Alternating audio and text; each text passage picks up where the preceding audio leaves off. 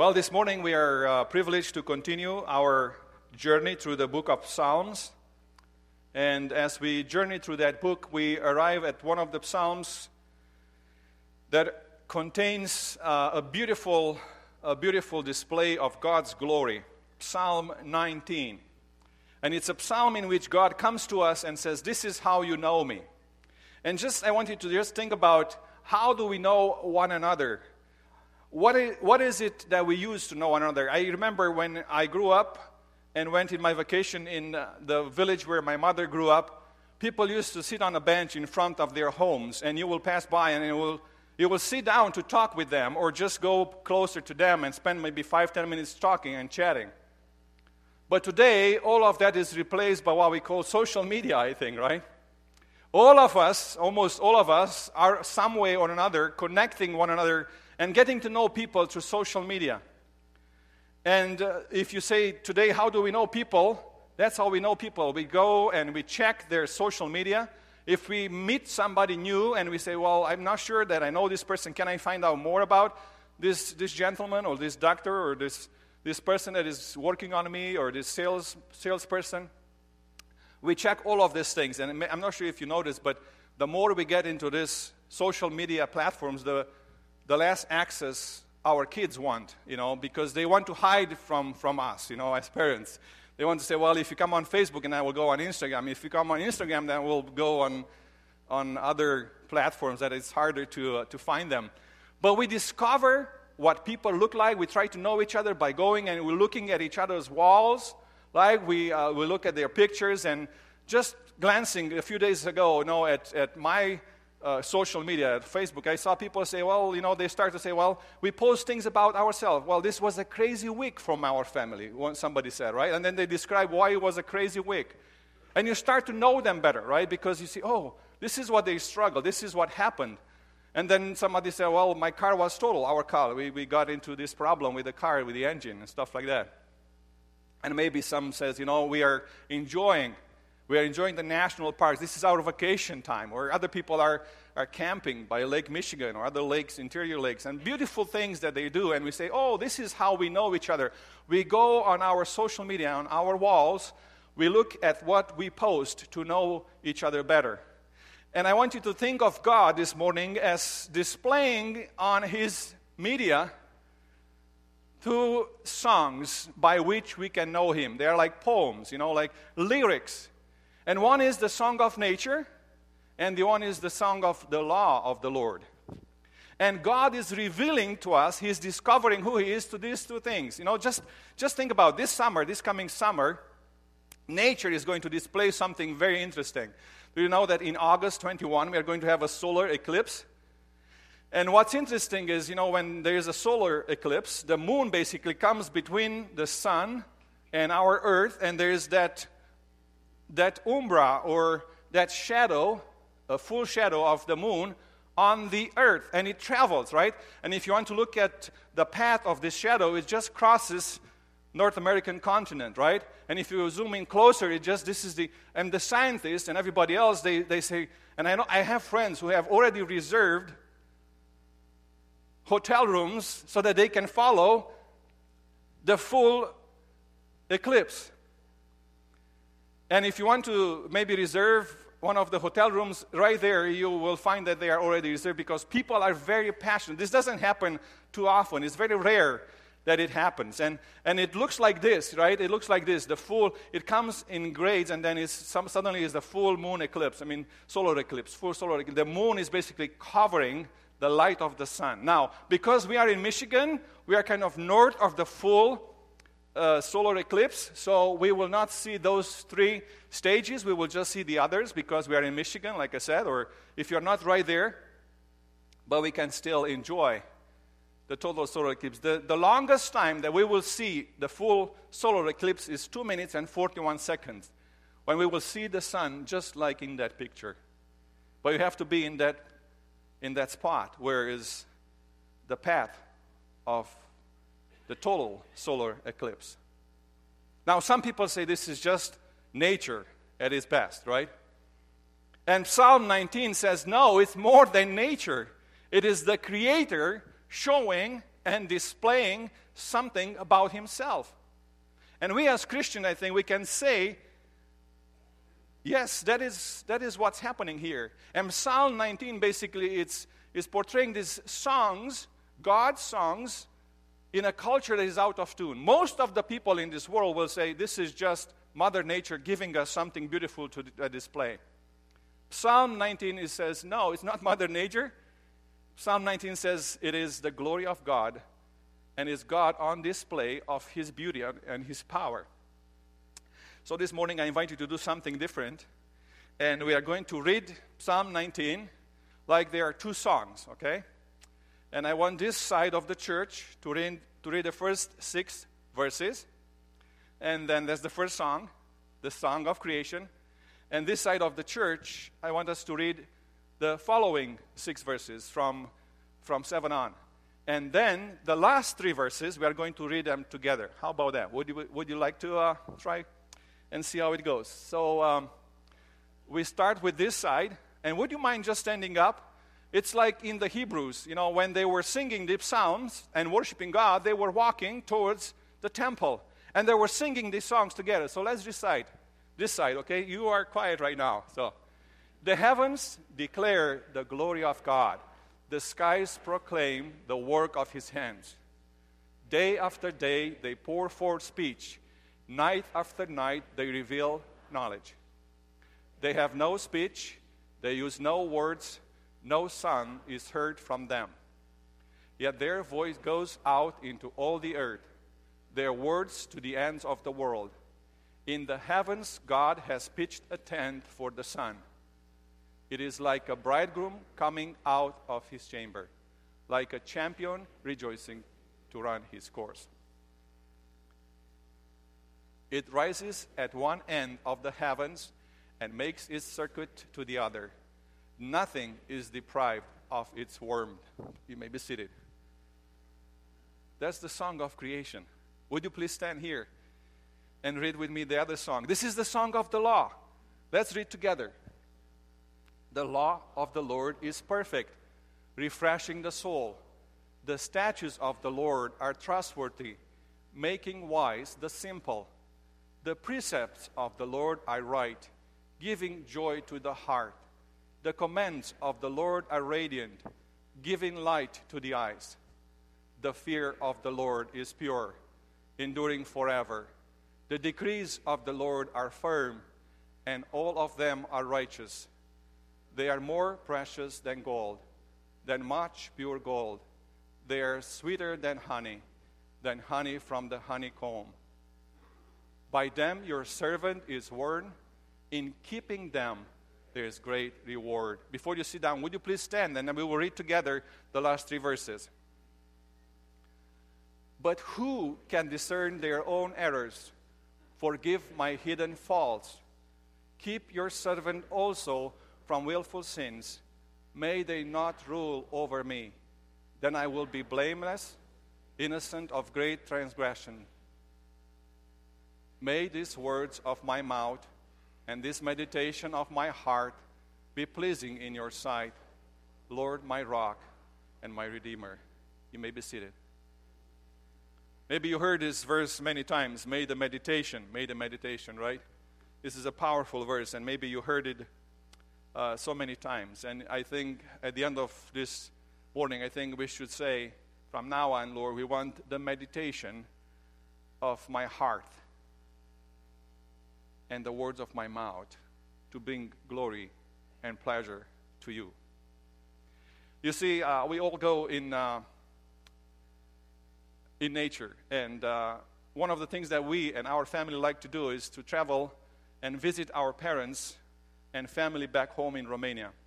And we were not able to do that for about seven years when we did our papers, but lately we were able to do it. And two years ago, when we took a vacation back home and we wanted to uh, visit our family, we said, you know, out of the time, let's take about a couple of days and see something else in Europe, in Western Europe. We've never been there before as a family, and we said, let's see something that we've never seen. What can we see? The best thing that we can see in Europe. And we were kind of, we missed the mountains, and we said, let's see the, the highest mountain peak in Europe, which was Mont Blanc, which is the White Mountain, basically. So we said, let's go there. And we went there to, uh, basically, we went to Italy, then we crossed into France. And there's this mountain peak called Aiguille de Midi. It's very high, tall mountain, but you can go there with a cable cart. And as you go there, there is another cable cart that starts there. Now, it's a very, very beautiful view there, you know. So from that one to this one is about three miles long. This is called Punta Helbronner, and this is very close to Mont Blanc. You can see Mont Blanc from that platform. But you see, between these two points, there's this cable cart that goes, about three of them at a time. Three mile long. They say is the longest cable cart in the world, but it's beautiful. You see, you start over there, far, far away, that's de Midi, and then you come all the way to the Punta Helbronner. And as you travel in that, you are amazed. Once you get to the Punta Helbronner, you are close and you can see the White Mountain, right? Mont Blanc. And there's a platform there, very high, very high. It was so high that I got really sleepy. And I just said to everybody, I said, I just need to uh, take a nap, you know, because it was, the air was rarefied, you know. My wife, though, she was very strong. She said, Oh, I don't feel anything. I just, me and my son, the two of us, we were like, Whoa, you know, we just need to lay down a little bit, you know. But it's a beautiful place. It's a beautiful place. And no matter which way you see, if you look right, west, north, south, there are only mountains. You are in the heart of the Alps. And right there, there's, there's maybe just the snow and the mountains and some crazy climbers. You see them like there, the small ones. And they climb and they try to have a different kind of experience. But you, as a tourist that is not a climber, it's a beautiful, it's a blessing to be there. Look at these climbers right there as you travel with that. It's about 40 minutes ride in those cable cars. So you have time to enjoy God's beautiful nature. And you almost feel, I mean, I felt there when I was there that I shouldn't be there, that is too beautiful. That, that is so hard to even be there. I was thinking, what if these cables break, right? And you fall down like hundreds and hundreds of yards down. But it was awesome. It was awesome. And no matter where you looked, you saw God's beautiful splendor and creation. And there was nothing like it before. And all of us, I asked them this past week, I said, if you were to say, where, where did you felt that it was the best place where you, you saw God's splendor, His majesty? All of my family, all of the other three members of my family, they said, there. When we went on that cable cart ride to see Mont Blanc, we just felt closer to God. And the only thing we could do on that platform was just turn around and worship. And thank God. And we said, God, this, this is beyond our imagination. We felt so little and yet so blessed. We felt so insignificant and yet so precious. And I'm sure that you had those moments when you were someplace. Maybe you say, for me, it was Lake Michigan. Just, just looking at the lake, the water is something magnificent too. And I see God in it. Maybe, maybe it's a sunset or a sunrise. And you say, that's how I am blessed. Or maybe you say, no, I don't need that. I just need the wildflowers, the beauty of God's creation. And Jesus says, just look at the lilies, the lilies of the field. They are more dressed and more beautiful dressed than even King Solomon, who was the richest and the wisest man on earth. Jesus says, not even King Solomon is dressed like a wild lily, like a lily of the field. Look at them, look at them, God says, and be amazed of what I am doing. The whole creation, and that's what Psalm 19 says. The heavens, the creation declare the glory of God. The skies proclaim the work of his hands. What we see in nature, it is the work of God. And the Bible says that is his masterpiece. When you look around, you look at what God painted, what God created. And somebody said, even especially on social media, people like to put these, these pictures of the sky, and then they will say, God did it again. Or uh, they will just put a line, the heavens declare, and then it's a beautiful sky. So, the first thing that the psalmist says in the song is God speaks to us through creation. God speaks to us.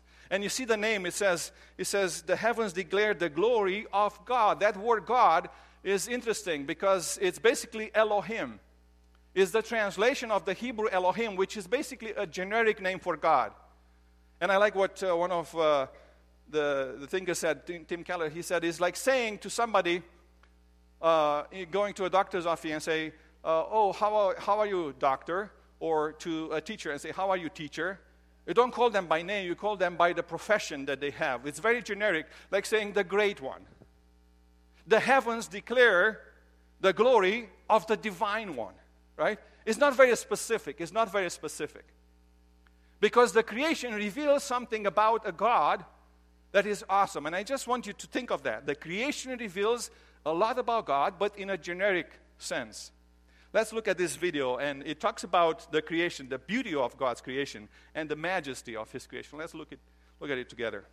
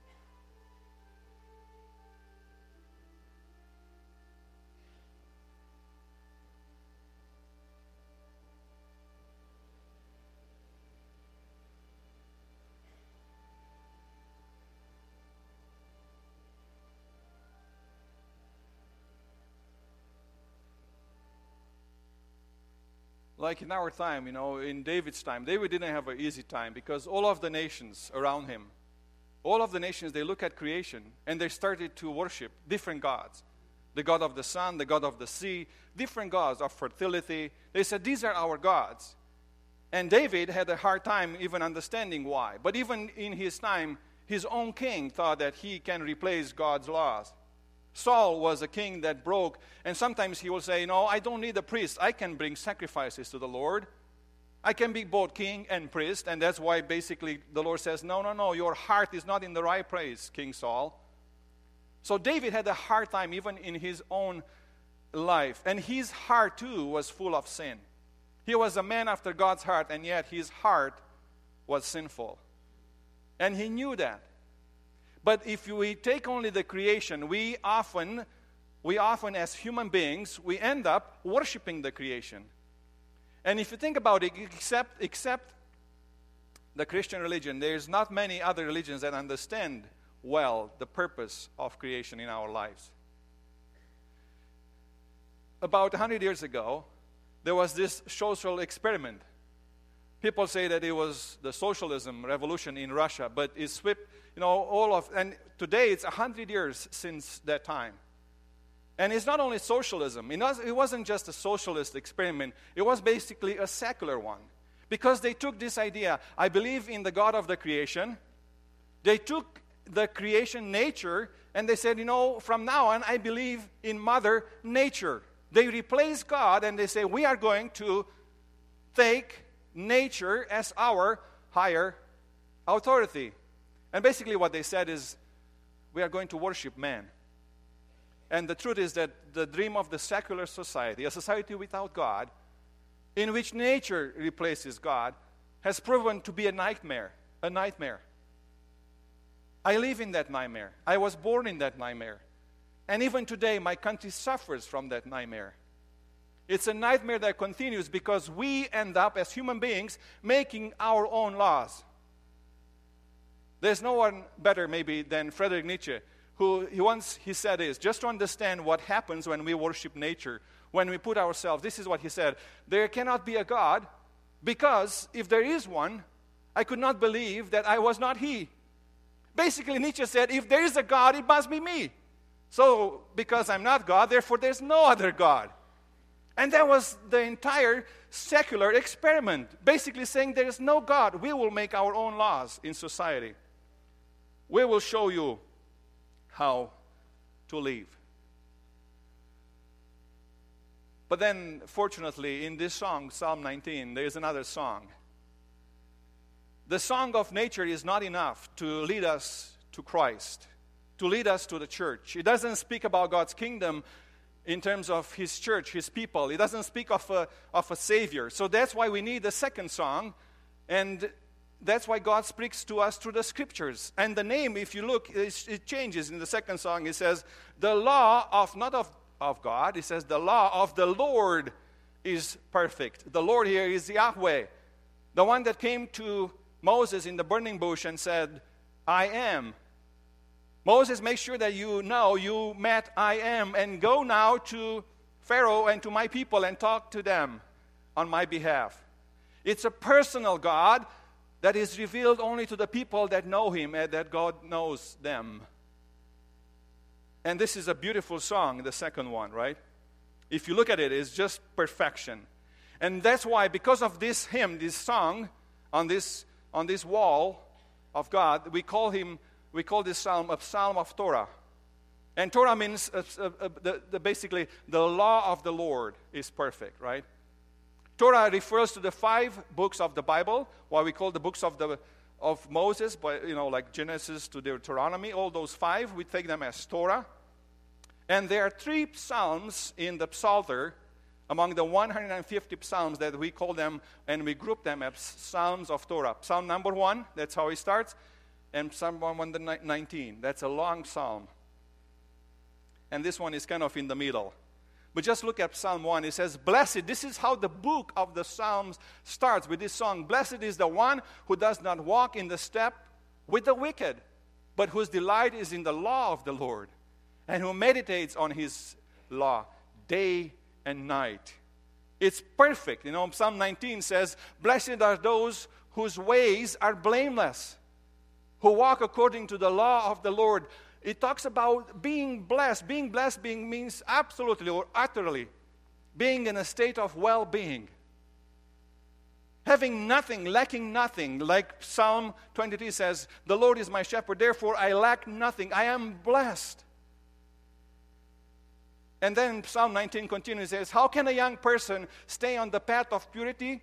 by living according to your word or to the law of God. I have hidden your word in my heart that I may not sin against you. That is the first thing that the law tells us that there is something wrong in our heart. So you can say simply, well, the law reveals our sin. But basically, the perfect law, and the Spirit uses the perfection of God's law to convince us of our imperfections and faults.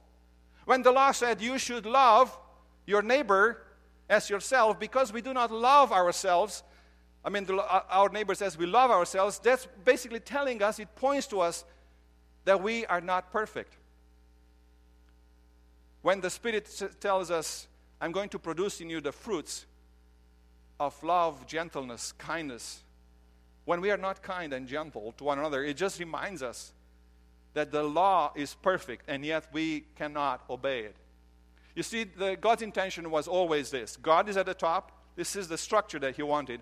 Then is the law of God, and then human beings.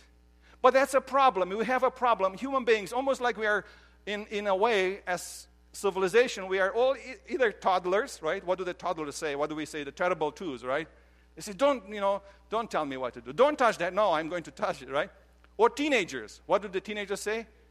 Well, I have teenagers. They, they say, don't, who are you to tell me what to do? Don't tell me what to do.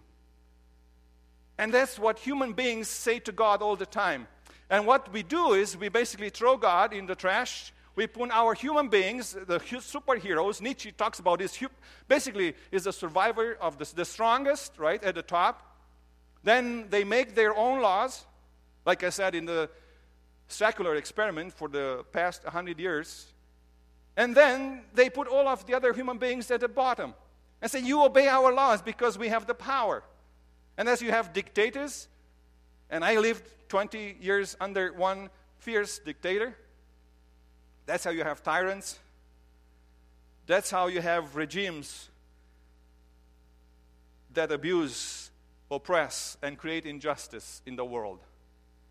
Because we put human laws, we put human beings instead of God. But who can discern their errors? These people, dictators, they think they don't have errors. And the psalm goes on and says, There are some sins that we don't even know, unknown to us, because if, if you are sinful, sometimes it's hard to even see that you are sinful. You need the Holy Spirit. One of the thinkers, they said, you know, this is, this is the slogan, one of the philosophers at the time. He said, It's forbidden to forbid. That was his slogan. In other words, it's forbidden to tell me, Thou shalt not. I can do whatever I want. And if there is no God, then everything is permissible. Everything is permissible. The, the law reveals our sin, reveals our rebellion against God, but also reveals that we need a Savior, that there is somebody that has to obey God's law on our behalf, and that is Jesus Christ. And there is no other religion that talks about love like Christianity. No other religion that says there was a solution for our rebellious heart, and that solution is in Christ. And we are not saved by our good deeds, but we are saved by good deeds, no, no, no less. And they're the good deeds of our Savior, Jesus Christ. It is not only His death that saves us, but also His righteous life. He led a righteous life on our behalf. And that's what the psalmist says Keep your servant also from willful sins. May they not rule over me. Then I will be blameless, innocent of great transgressions. Make sure that you forgive me. There is something in me that tells me I cannot measure up to God's law. I need forgiveness. I need the Savior. And the law shows, shows us that we need to please God by obeying the law. It's not to save ourselves, but to show gratitude to God. This is very interesting. You know, if you think of the law and think of the Heidelberg Catechism, this is a document that we used to have, uh, I mean, for many, many centuries in the Reformed Church. And uh, it, it's divided in these three things guilt, grace, and salvation. What is the law teaching us that we need? That we need forgiveness. That there is salvation in Christ. And finally, we say, is gratitude. That we can live a life of gratitude and service to Christ. And what's interesting is under that section in the Catechism is the Ten Commandments. We thought that the Ten Commandments, the society thinks, oh, that's a, a bad thing that it says, you shall not do. No, no, no. In our faith, in our church, we look at the Ten Commandments and God says, no, you shall obey your parents. You shall tell the truth. You shall not commit adultery means you shall respect one another. Respect the person. You shall not bring false testimony means you shall always tell the truth. Always speak to honor the other person.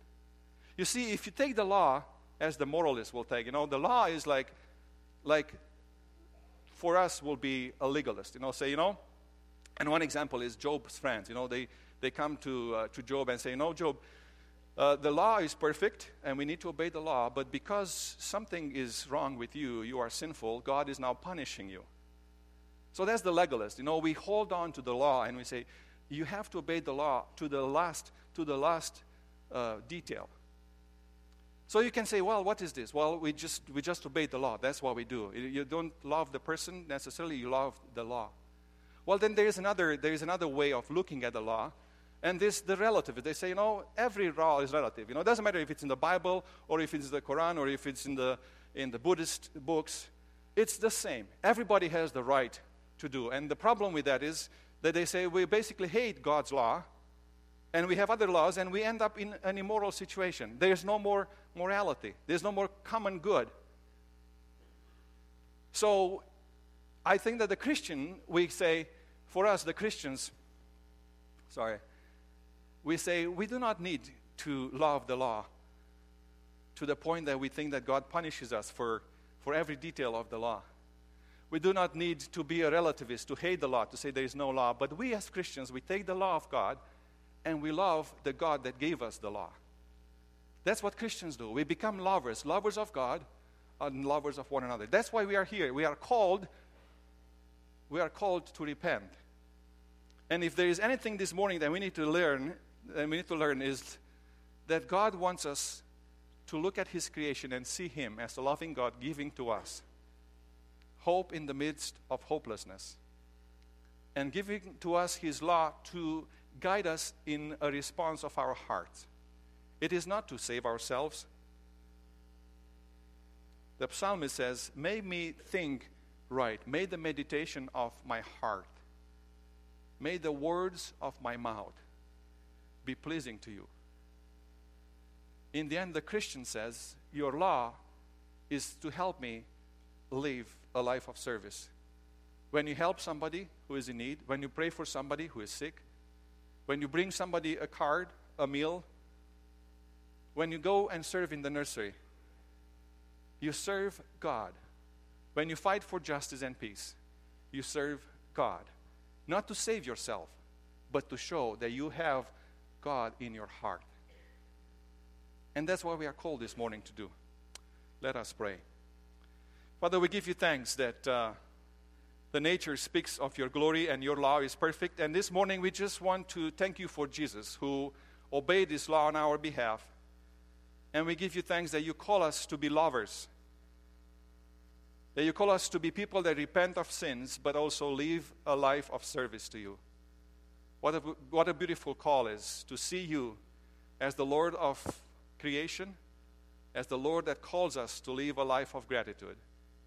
May we, in this coming week, serve you by serving one another, love you by loving one another. And may we see that you call us to live in this love as your disciples until the end when you come to restore all things. Because we pray this in Jesus' name. Amen. Stand together as we sing in response this doxology. I'll sing it the first time as we learn it, and then join on the second and third time.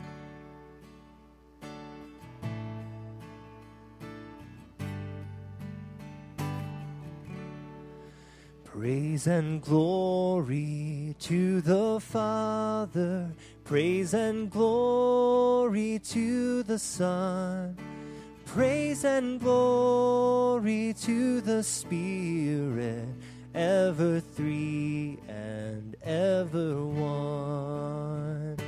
Sing together. Praise and glory to the Father, praise and glory to the Son, praise and glory to the Spirit, ever three and ever one. Praise and glory to the Father, praise and glory to the Son, praise and glory to the Spirit, ever three and ever one.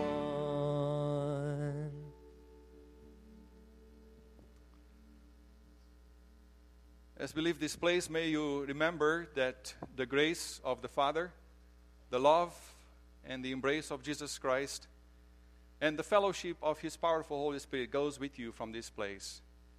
Amen. You may go in peace.